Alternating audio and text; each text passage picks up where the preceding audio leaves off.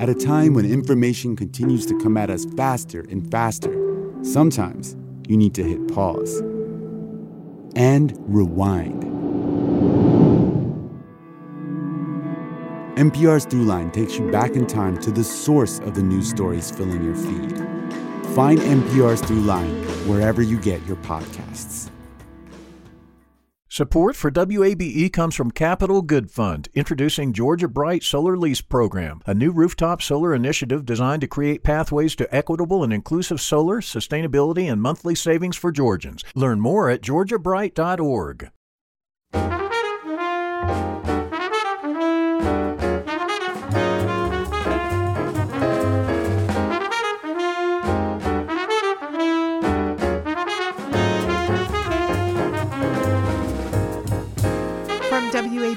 In Atlanta, this is City Lights. I'm Kim Drobes in for Lois Reitzes, and it is great to have you along.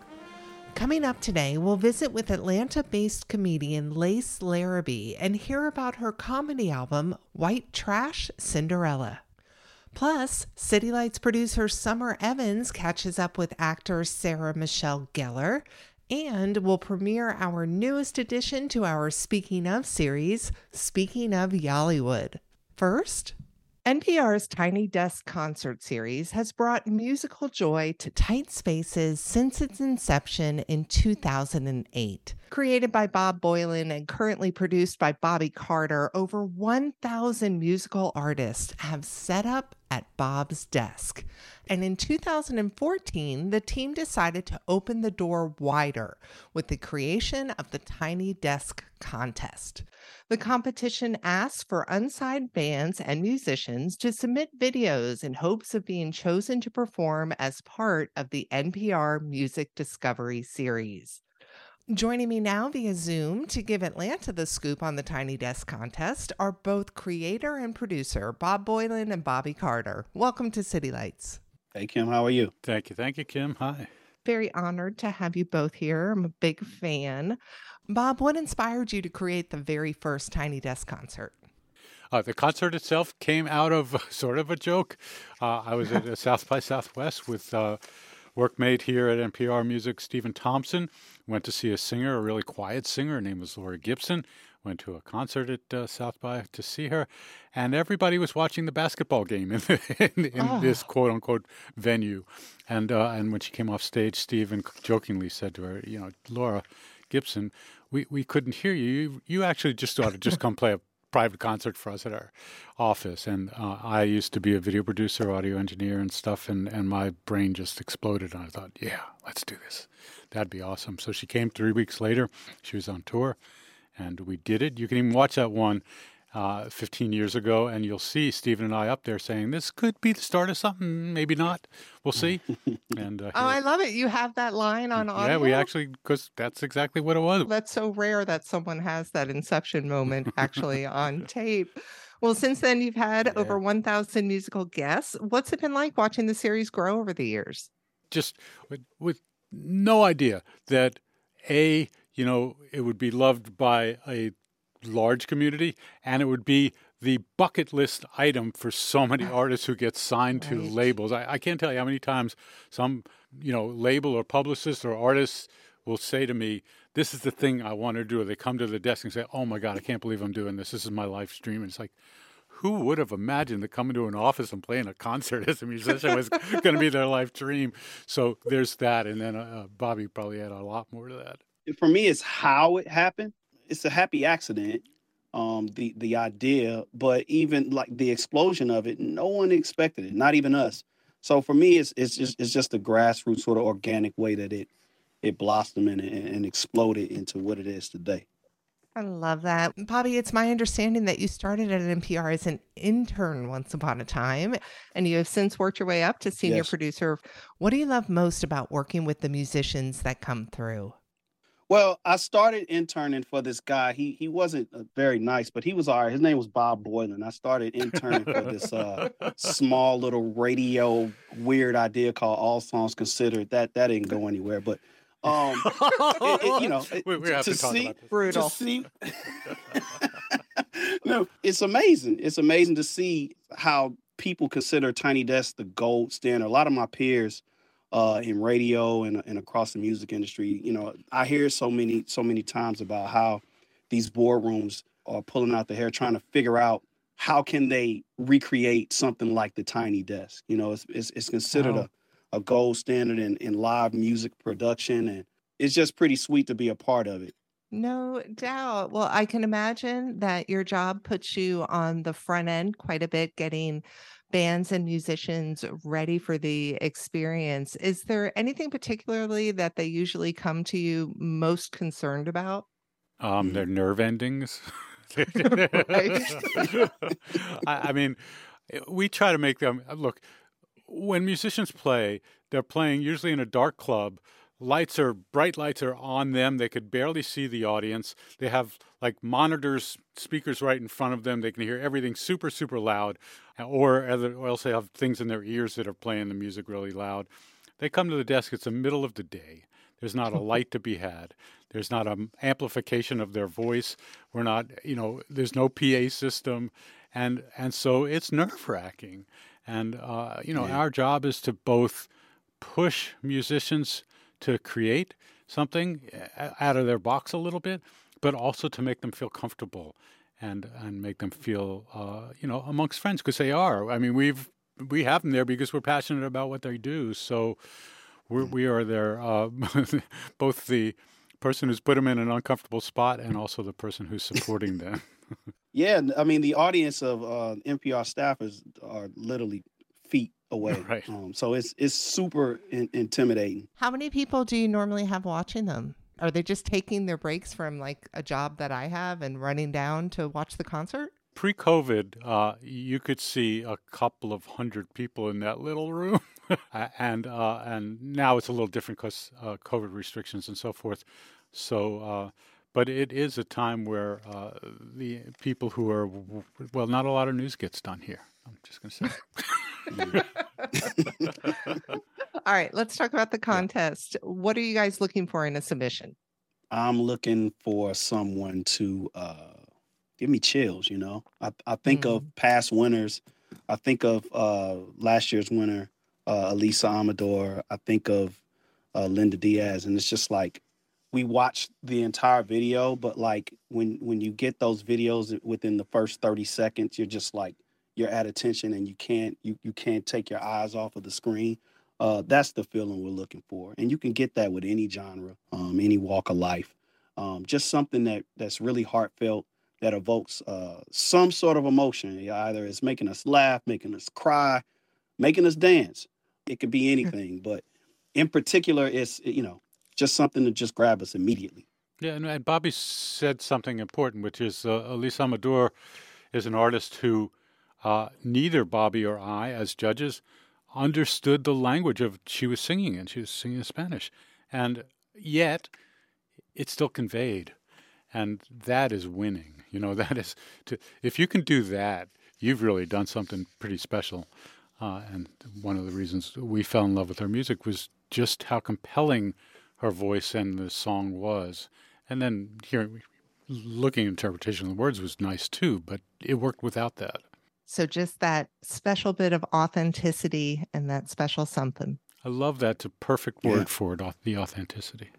So you're both judges in the contest, and you have three other judges joining you. I heard one of them is Sharon Van Etten. Yeah. What Sha- are you hoping she'll bring to the judges' table?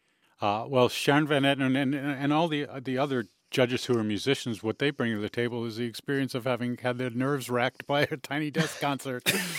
so they know, and I say that jokingly, but but they know what it means and what it takes to do it. So when they're watching these videos, trying to judge and find a winner, that's what they have in mind. One of the things they have in mind mm. is, can this person do they see the confidence in them, and other things that it might take to pull this off. No doubt. Well, the Tiny Desk concert series goes on tour. I know you were in Atlanta last year at Aisle 5 in Little 5 mm-hmm. Points. How are you choosing the people to go on tour with you? Uh, well, one of the ways that what works is as we judge these thousands and thousands of videos, we put little rating marks next to uh, many of these. And so when it comes time to go to a city, we just simply call up what are the artists in a particular city or area. I mean, it could be bigger than just the basic locale, but in a roughly driving area, who knocked us out the most, and then we sit and try to figure out like what would be the other three or four acts to play along with the contest winner, who's going to be at that performance as well. And so that's how we invite um, the other artists. That's a great system to set up a lineup. That seems incredibly fair and very cool. So, for each of you, I'm sure you've both been asked this question a hundred times, but who is your dream bubble tiny desk concert? Oof. Bob, you go first. oh, thanks, Bobby. um, you know, uh, being a, uh, someone who is uh, older than everybody else on the planet, or certainly feeling like that in the building, uh, and having done this for so long, there's a couple artists from my like beginnings of loving music that I would love to see pull this off, and one of them uh, is actually would be someone like Paul Simon, like mm. like just to see him and be six feet away from these brilliant words that he's written would touch my heart. Now, obviously, there's tons of new artists and so forth that excite me and thrill me, and that's what we've been doing for all these years. But the, but just to see someone like that, or or Mr. McCartney, or uh, Mr. Dylan, um, you know, those are artists that in my life have meant a great deal to me. And come on, guys. have you have you put the ask out there? I knock on doors. I, I, write letters, send packages. Yes, sure. Smoke signals, Smoke signals. Yes, yeah, yeah gotcha, gotcha. What about you, Bobby? Well, Bob doesn't know this, but if I ever get this this woman at the tiny desk, I'll probably uh, have an early retirement. Her name is Anita Baker, oh, and wow. I just so desperately want to see her play behind the tiny desk. She's on tour right now. She sounds better than ever. Um, she just uh, reminds me so much of home and my childhood, and her discography is just so so special to me. Um, and I know she would do great, memorable things at the Tiny Desk. So one day, Miss Baker will play the Tiny Desk. I'm Bobby, when's your birthday? June first. Uh, okay, I got, I got a little work to do. Tiny Desk concert creator Bob Boilen and producer Bobby Carter. Attention Atlanta musicians, the deadline to submit your video for the Tiny Desk contest is Sunday, March 13th. More information is on our website, wabe.org slash citylights. In a moment, a visit with Atlanta comedian Lace Larrabee, and then a red carpet walk with Sarah Michelle Gellar. Amplifying Atlanta, this is WABE.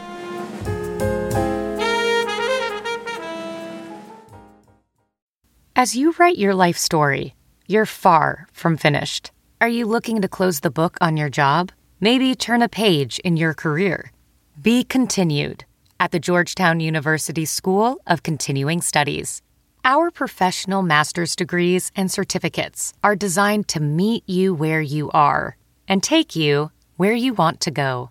At Georgetown SCS, the learning never stops, and neither do you. Write your next chapter be continued at scs.georgetown.edu slash podcast.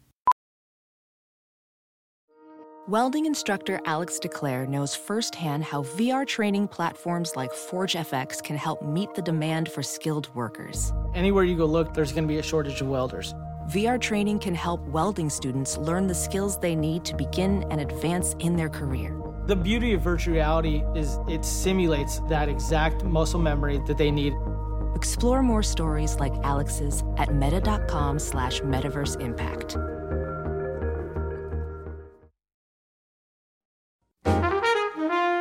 This is City Lights on WABE. I'm Kim Drobes, in for Lois Reitzes. Thank you for listening.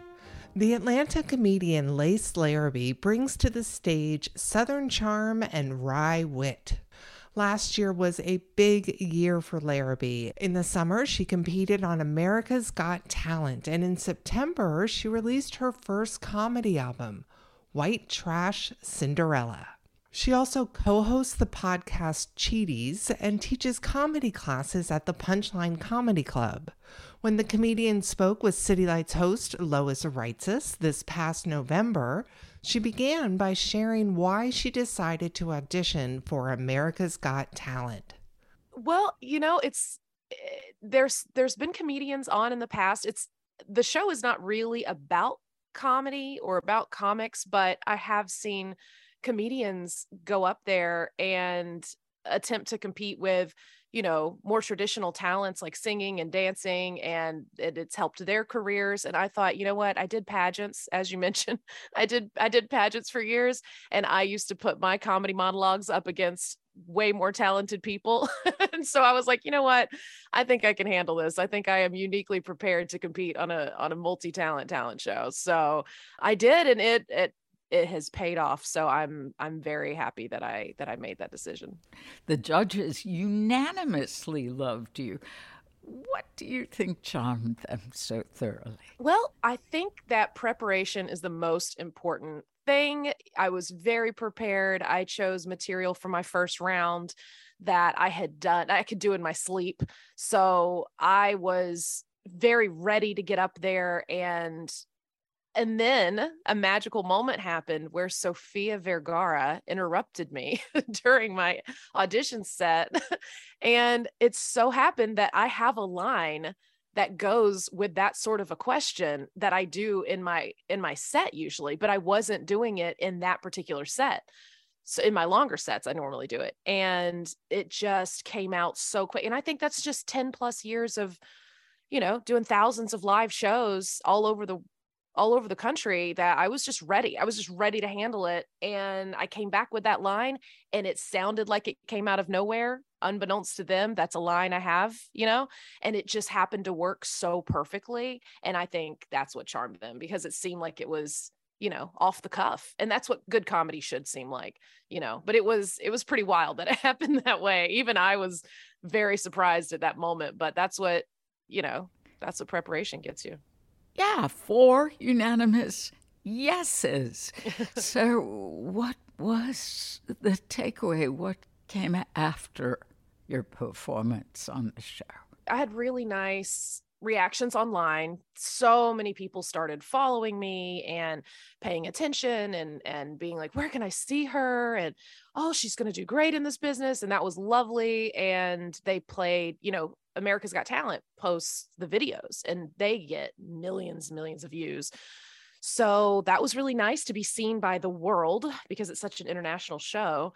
But then the next step was I got voted into the semifinals. So I went on to the live shows, and that's when things kind of took a turn. that's that's when Simon buzzed me on stage and uh, and then all of those positive comments online turned to negative comments and like I said it was a wild ride but by the end of the season they brought me back for the finale and let me roast Simon Cowell. so that was a treat and then it was back to everybody loving me again. So I I got a taste of what reality TV stars go through for sure. Yeah, that was yeah, something else. Not pretty. No. I mean, it, it, it is obviously staged oh, and yeah. manipulated, but it's at the performer's expense, which, mm-hmm. which seems unfair. Well, we don't hear it now, but one of the immediate endearing impressions of seeing you perform is your thick Southern accent, which is irresistible. Oh, thanks. Would you talk about your upbringing in Georgia? Yeah, absolutely. I I love when people ask where I'm from because I'd always say all over Georgia, which I am. So my parents met in Warner Robins. We lived there for a while. As you mentioned, I I make fun of them in my stand up because they had me in high school and you know that's that's always a, a rough ride when you've got teenage parents as kids and then we lived in Warner Robins for a while. Then we moved to Cumming. We lived in Cumming in Forsyth County for about the same amount of time. All this is like six years at a time, by the way. So like six years, then another six years. Then we moved down to Glennville, Georgia, in Tattnall County. Where uh, is which, that? Exactly.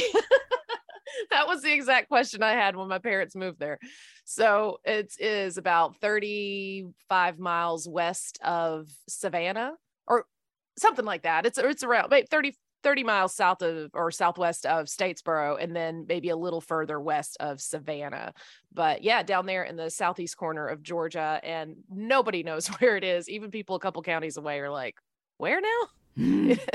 it has like it has like one red light in the in the city and yeah then we lived there till i graduated high school so another six years and then i moved to kennesaw to go to kennesaw state university and i've been in the atlanta area for the past 20 years and yeah so i've i know i know georgia i know it pretty well sounds like you could give tours i could you competed in pageants for mm-hmm. 14 years yes and you have an interesting perspective on it. Would you share that, Lace? I don't I don't know if I can say on public radio what I say in my stand-up. But no, it was it was kind of not an option for me to not do it. I had to perform. I was a I was a ham as a kid. I knew I wanted to be a performer and during that time that we were in Glennville, I didn't have access to like a theater program or community theater and pageants were the thing. I mean, it's South Georgia. That's what you do. If you're a boy, you play football. If you're a girl, you do pageants, right?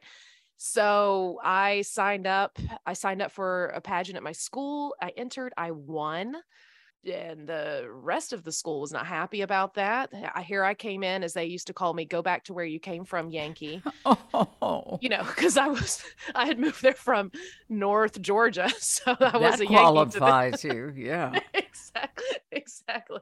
So they were pretty mad that I came in and, and won, but I loved it. It was a high. It's much like comedy, right? It's a, it's a you you get up there, it's it's instant gratification. You know, you perform and then you are rewarded with you know rhinestones and flowers and you, you got to do it again. You can't do it just once. You're like, oh, I can keep doing these. So I had a blast and it was a good challenge for me because, you know, there's skill to it. And I loved to learn and, and watch these other girls who had been doing it since they were toddlers.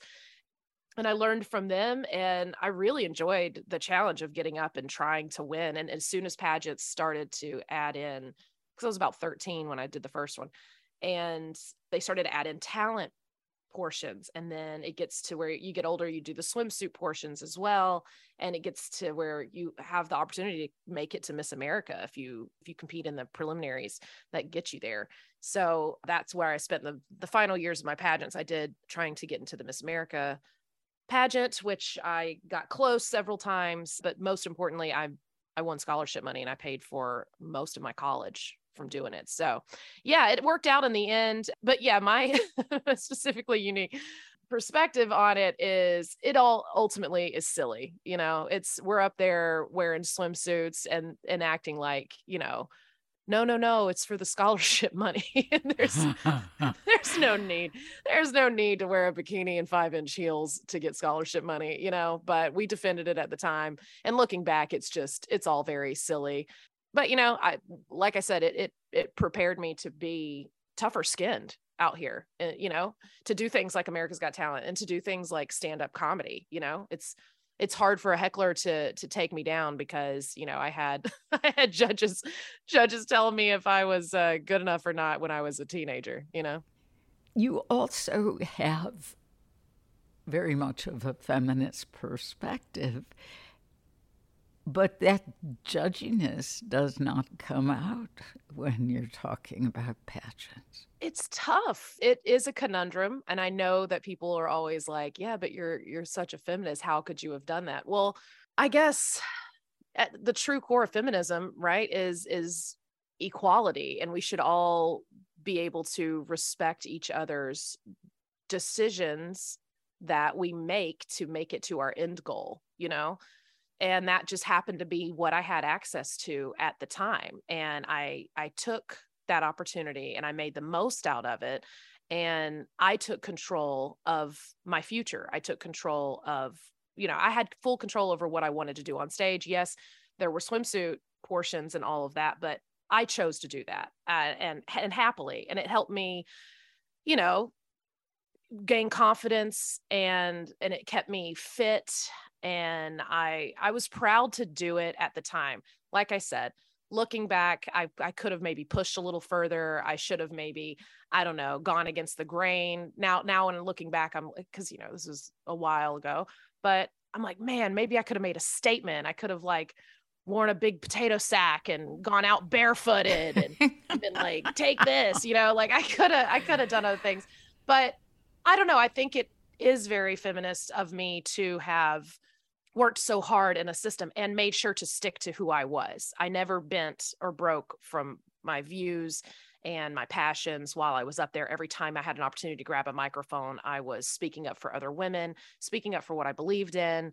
And every time I got to do the talent portion, I chose to do what I wanted to do. I had many directors say, Hey, but you have dance experience. Hey, you could learn a little song. You could do something else. And I said, No, I want to be funny. I'm a funny person. I think it's more powerful to to get laughs from an audience than just oh and you know some applause so I preferred to do comedic monologues while I did it. And I felt like that was my little my little protest while I was doing pageants. But not so little. Now talk about art imitating life. You had a role in a TV series, Queen America. Yeah. Set in the world of beauty pageants and starring no less than Catherine Zeta Jones as a yes. ruthless coach. You played an online host. Yeah. Lace, what did you think of Queen America's portrayal of the pageant scene based on your experience?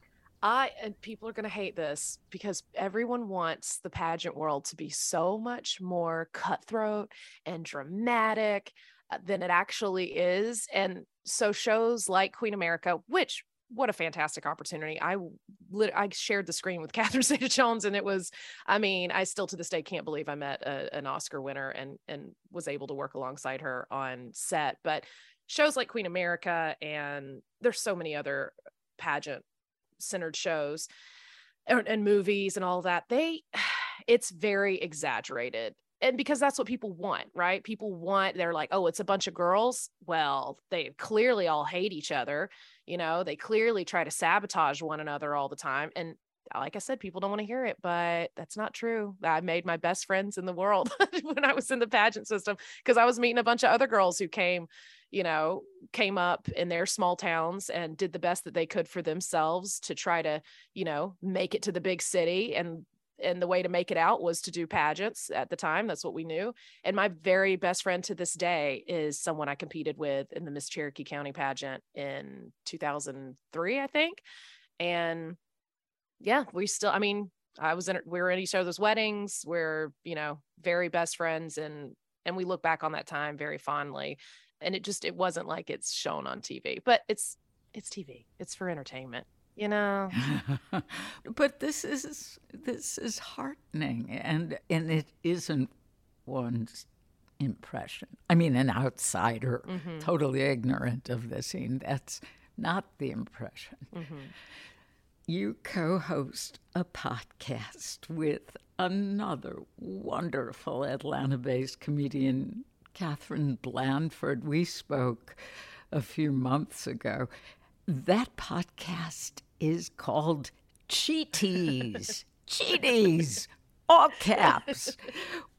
Would you tell us your take on this show? Yeah, absolutely. And I I know that y'all had an opportunity to talk. Catherine has also had an amazing year. She and I both went from you know, just doing stand up comedy around Atlanta and then struggling through the pandemic. And then we came up with this podcast right when the pandemic right right before it started actually. We didn't really know what we were getting into but it was good timing. But we came up with this idea because my ex had cheated on me and I caught him and I used to do this joke which I actually used as the closer for my album that just came out. And it was about how I caught him and how I collected the receipts as the kids say. You got to scroll screenshot send yourself the screenshots well, she was in the midst of catching her ex, who also cheated on her. She said halfway through, halfway through catching him, she's devastated, she's angry, but then halfway through, she thought, oh my God, I'm doing Lace's bit right now. Which, you know, I selfishly loved that she stopped to think of my comedy while she was in the middle of, of ending a relationship. But she said she almost called me in that moment, but proceeded to do exactly what the bit said scroll screenshot, send herself the screenshot. So she had the evidence. So he couldn't change the story. And as she was going through that, right after the whole relationship fell apart, she called. We were talking about it. And I said, Well, if the two of us, you know, with our accolades and our, our drive and, you know, all of that, and we are both, I think, really cool girls. You know, after all that, if we get cheated on, everybody gets cheated on. And I was like, let's help other people talk this out. And we said, let's start a podcast. And Cheaties just came to me because I it all started because I pictured like a box of Wheaties or a box of cereal where people are usually like holding a spoon or you know like a like a cereal advertisement. And I thought I was like, what if we held knives?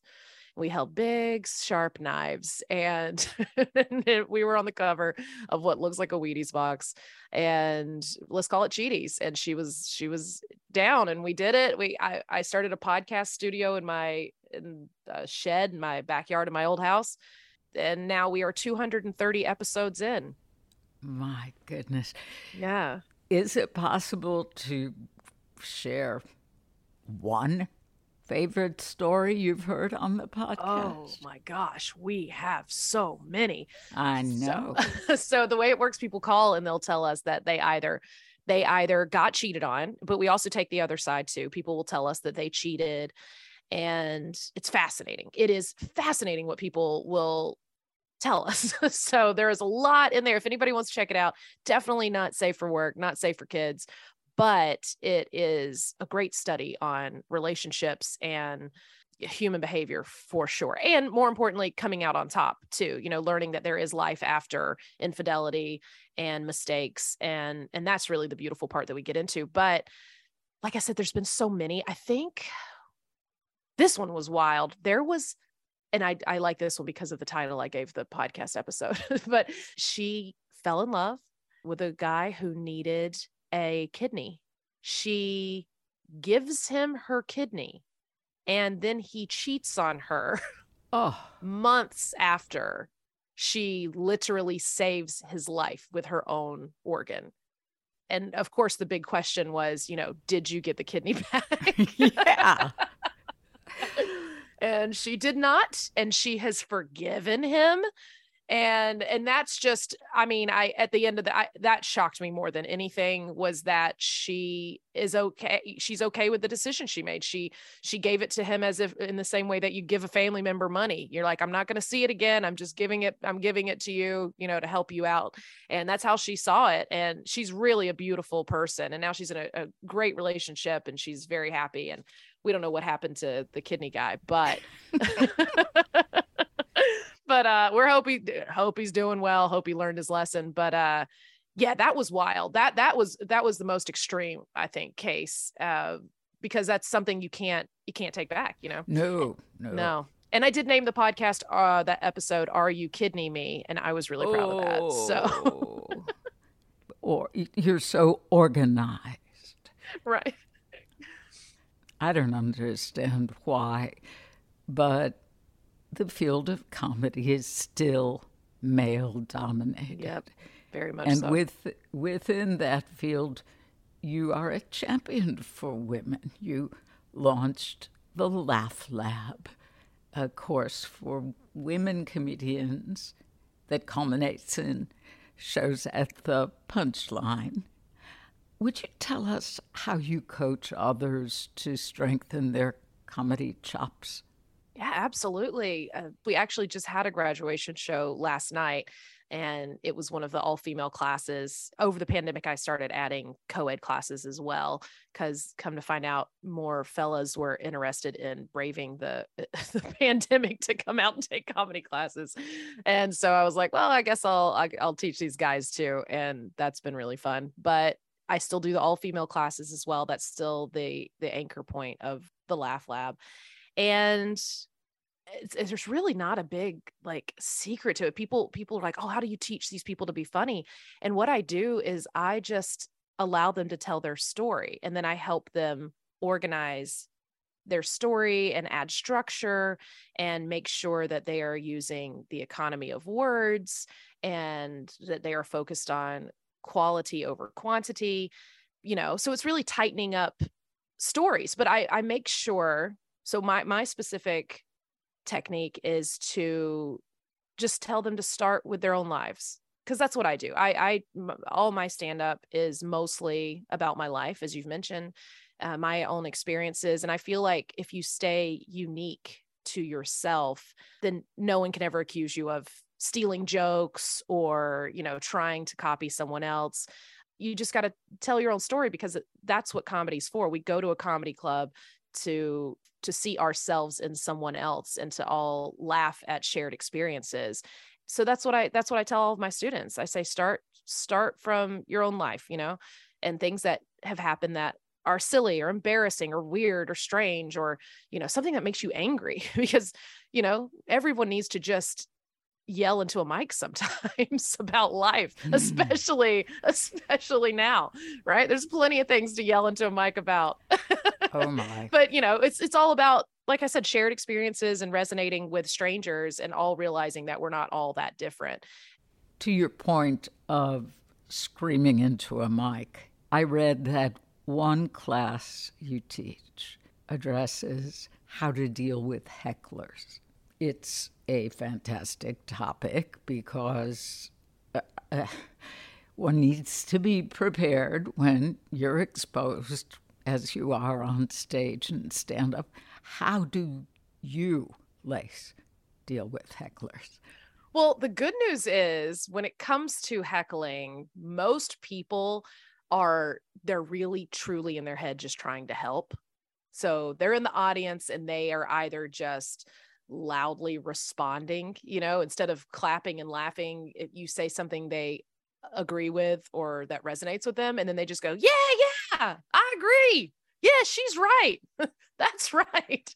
And that's really funny and that you know it could bother some comics especially new comics it can throw you off but i think that's always funny and i always try to loop those people into the show a little bit and engage a little as long as they're friendly, you know. But if you acknowledge them, they they tend to calm down a little bit more. If they are scary, that's when the club usually or the venue usually steps in. I I try to, you know, have a quick comeback. If something comes to me in the moment, you know, you can always kind of pick on them and and get the audience on board to show them that they're you know being jerks you can get the audience to go like they're they're ruining the show right and if they see a whole room of people agree, sometimes they just realize that they're in the wrong. But sometimes they don't care. And that's when the club or a, you know, a bouncer or another comic will usually go up and go, Hey, you got to get out of here and drag the people out. But I, I've been rushed on stage by someone. They didn't hit me or throw anything, but they they got up in my face and it was a much older man. So there comes that thin line of like should I be respectful and you know or you know and, and then you're scared because you're like they could hit me they could take me down I don't know what's about to happen. But yeah thankfully the club got in and grabbed him and dragged him out. So that was that was nice but um thankfully indeed. So let's go mm-hmm. back to gentler topics. I'm curious about established comedians who are role models, both for you and your students. Are there any who exemplify, in your estimation, peak talent and command of the stage? Oh, absolutely. There that's that's the best part of being in the stand-up comedy world is I don't know if non comedians, if civilians realize how many stand up comics there are, right? And and it takes forever to get to that point, and it's very rare to get that famous. But there are so many more at the local level, and I'll I'll say, for instance, one of my one of my favorite big name stand up comics is uh, Maria Bamford. She is absolutely incredible. If people are unaware of who she is, she's been doing comedy for 30 plus years. I think she started in the late 80s. She is a consummate professional. She is always working on her craft. She never stops. She's always writing a new hour. She uh, has done it all. She's written for TV. She's written for herself, obviously. She's starred in shows. She's starred in commercials. She's done it all. She's done a little bit of everything and never stops working. And and she just happens to be one of my just favorites just as far as style and genre. She has a lot of voices and she's incredible. She just she's never stopped. She's never just like relaxed and I think she's a great example of a working comic today that people could easily look up and find her content. But on the local level, like I said there's just so many more that deserve that amount of recognition but you know may or may not ever make it there but I've watched crush you know in front of two people or in front of a hundred people and uh I'll I'll shout out someone in Atlanta who I absolutely love who's been doing comedy I think about 13 or maybe a little longer uh years Katie Hughes incredible comic. Her uh, uh she, like writing wise uh, she's she reminds me a lot of Maria Bamford. She never stops writing and she never stops working and she is currently writing in addition to writing her stand up uh, and always writing new new things. Her album came out uh, two years ago. It's called Queen of the Castle. It's so incredibly funny and so good. And it, like I said, I mean, she needs to be recognized on national level. Hopefully, one day she will be. But she's also now writing pilots. So she's pitching TV shows all the time, and she's doing it from Atlanta. And I think, you know, that's the coolest thing to me is show showing people like I've done, like Catherine's done, like so many other comics have done, uh, that you you don't have to move to New York or LA to make it. Atlanta is a hotbed of talent, and uh, the entertainment industry is growing every day here. And I just I love the fact that we're all doing big things and working towards bigger things while being able to stay in the South and that's a big part of her stand up as well as her story and growing up poor and all of that. And yeah she and i are actually working on a pilot together right now. And yeah she uh, she inspires me because like i said she just she never stops. And i think that's the most important thing right? You never you don't know what you're capable of if you quit Atlanta comedian Lace Larrabee. Her comedy album is White Trash Cinderella, and more information is on our website, wabe.org slash citylights. Coming up, City Lights producer Summer Evans hits the red carpet for a conversation with Sarah Michelle Gellar, the winner of this year's SCAD TV Fest Icon Award. Amplifying Atlanta, this is 90.1 WABE.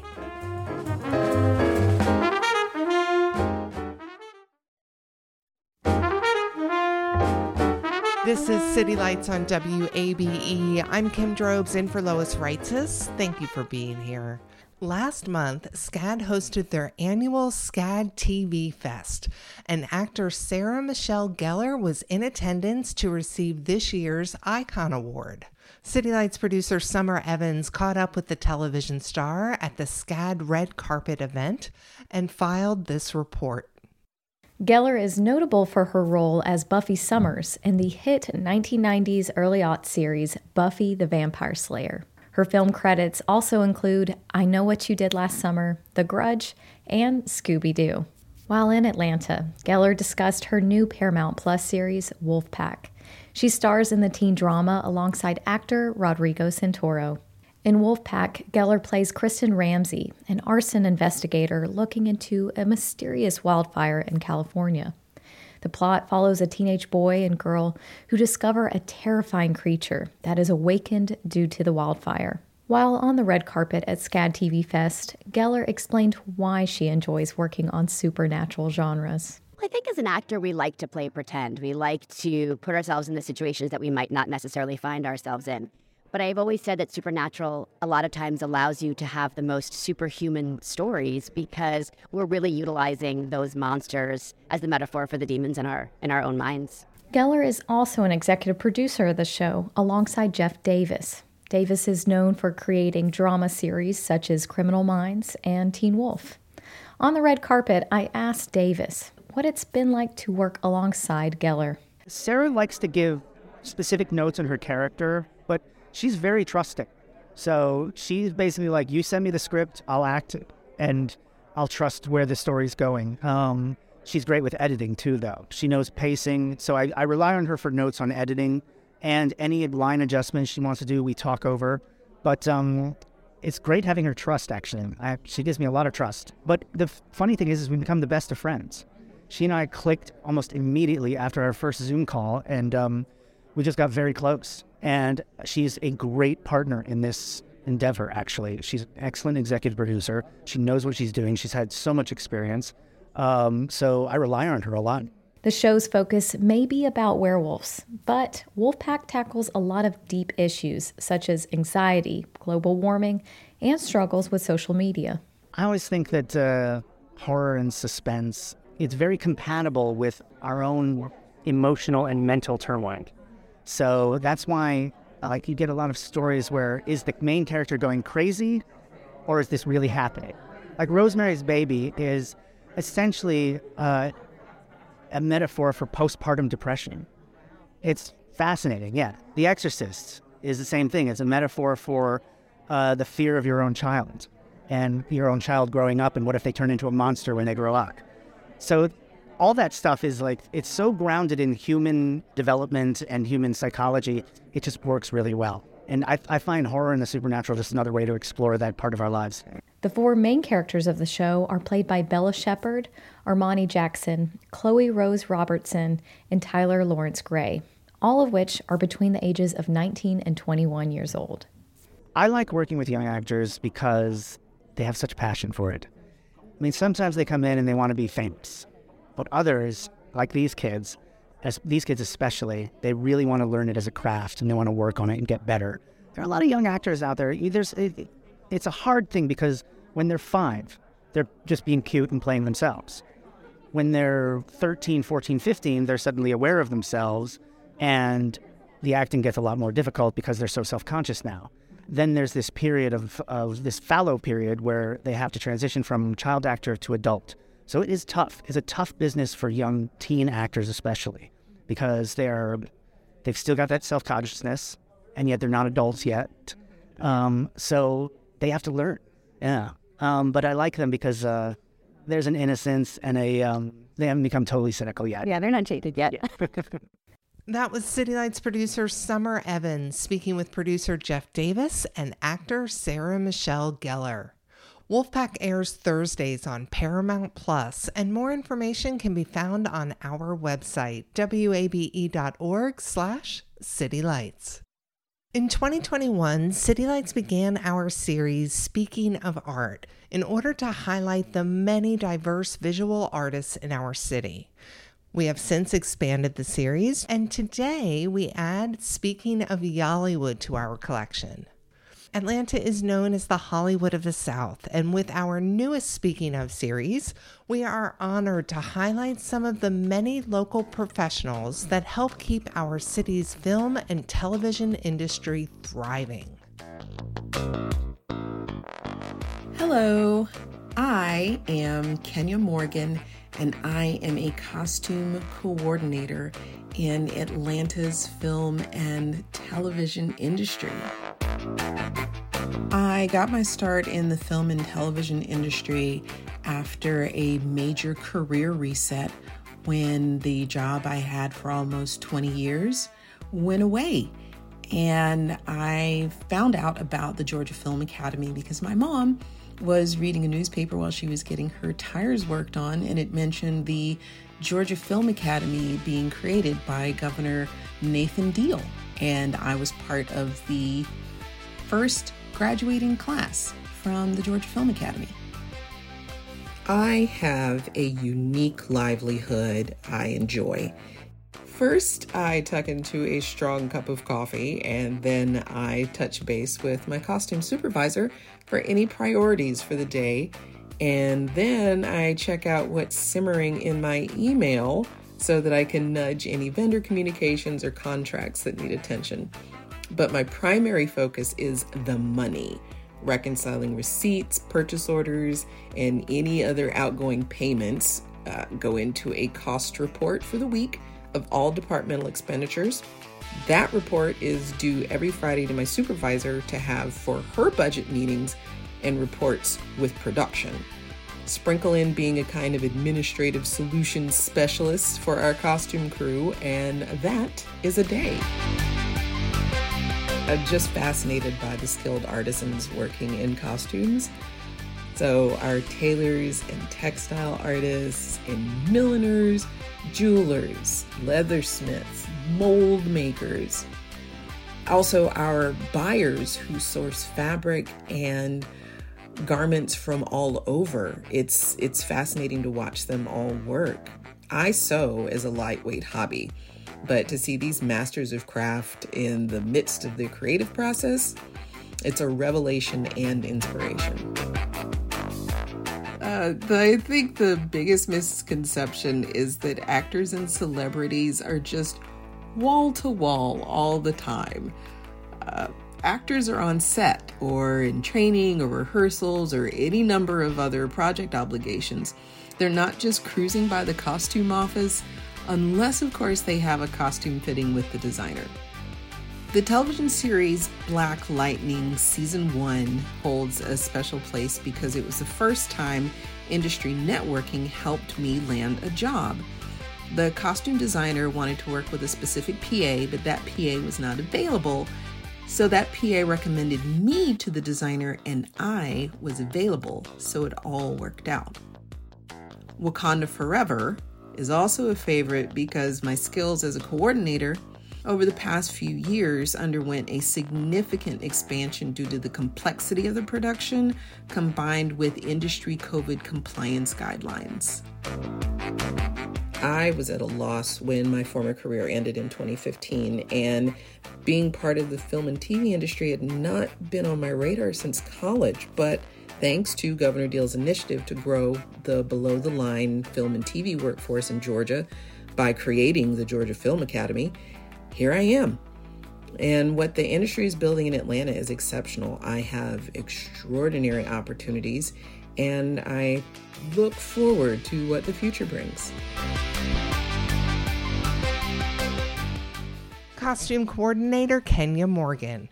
More information about Kenya's work, as well as our entire Speaking of series, is on our website, wabe.org slash citylights.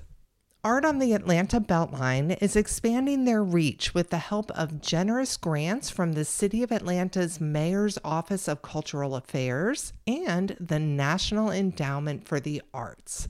This new $75,000 in funding will directly support the free linear public gallery that stretches 12 miles and runs through 20 communities that surround the Beltline corridor. Atlanta Beltline's Chief Equity and Inclusion Officer, Nonette Sykes, talks about how this funding will impact various communities. We're so grateful to be able to bring art to so many neighborhoods and to support local artists who live and work right here in the city of Atlanta. And it's a living illustration of the vision that we've long held for the Beltline to be this melding of people, cultures, communities, and perspectives. Art on the Atlanta Beltline is a component of the Beltline's arts and culture programming and is the largest exhibition of its kind in the Southeast. More information can be found on art.beltline.org. You've been listening to City Lights on WABE, our daily exploration of art and culture. City Lights executive producer and host is Lois Reitzes. Our producers are Summer Evans and Janine Eder, and our engineer is Shelly Canavy. I'm City Lights senior producer Kim Drobes, and I invite you to connect with us on social media. We are at WABE City Lights on both Facebook and Instagram. Thank you for listening to WABE Atlanta.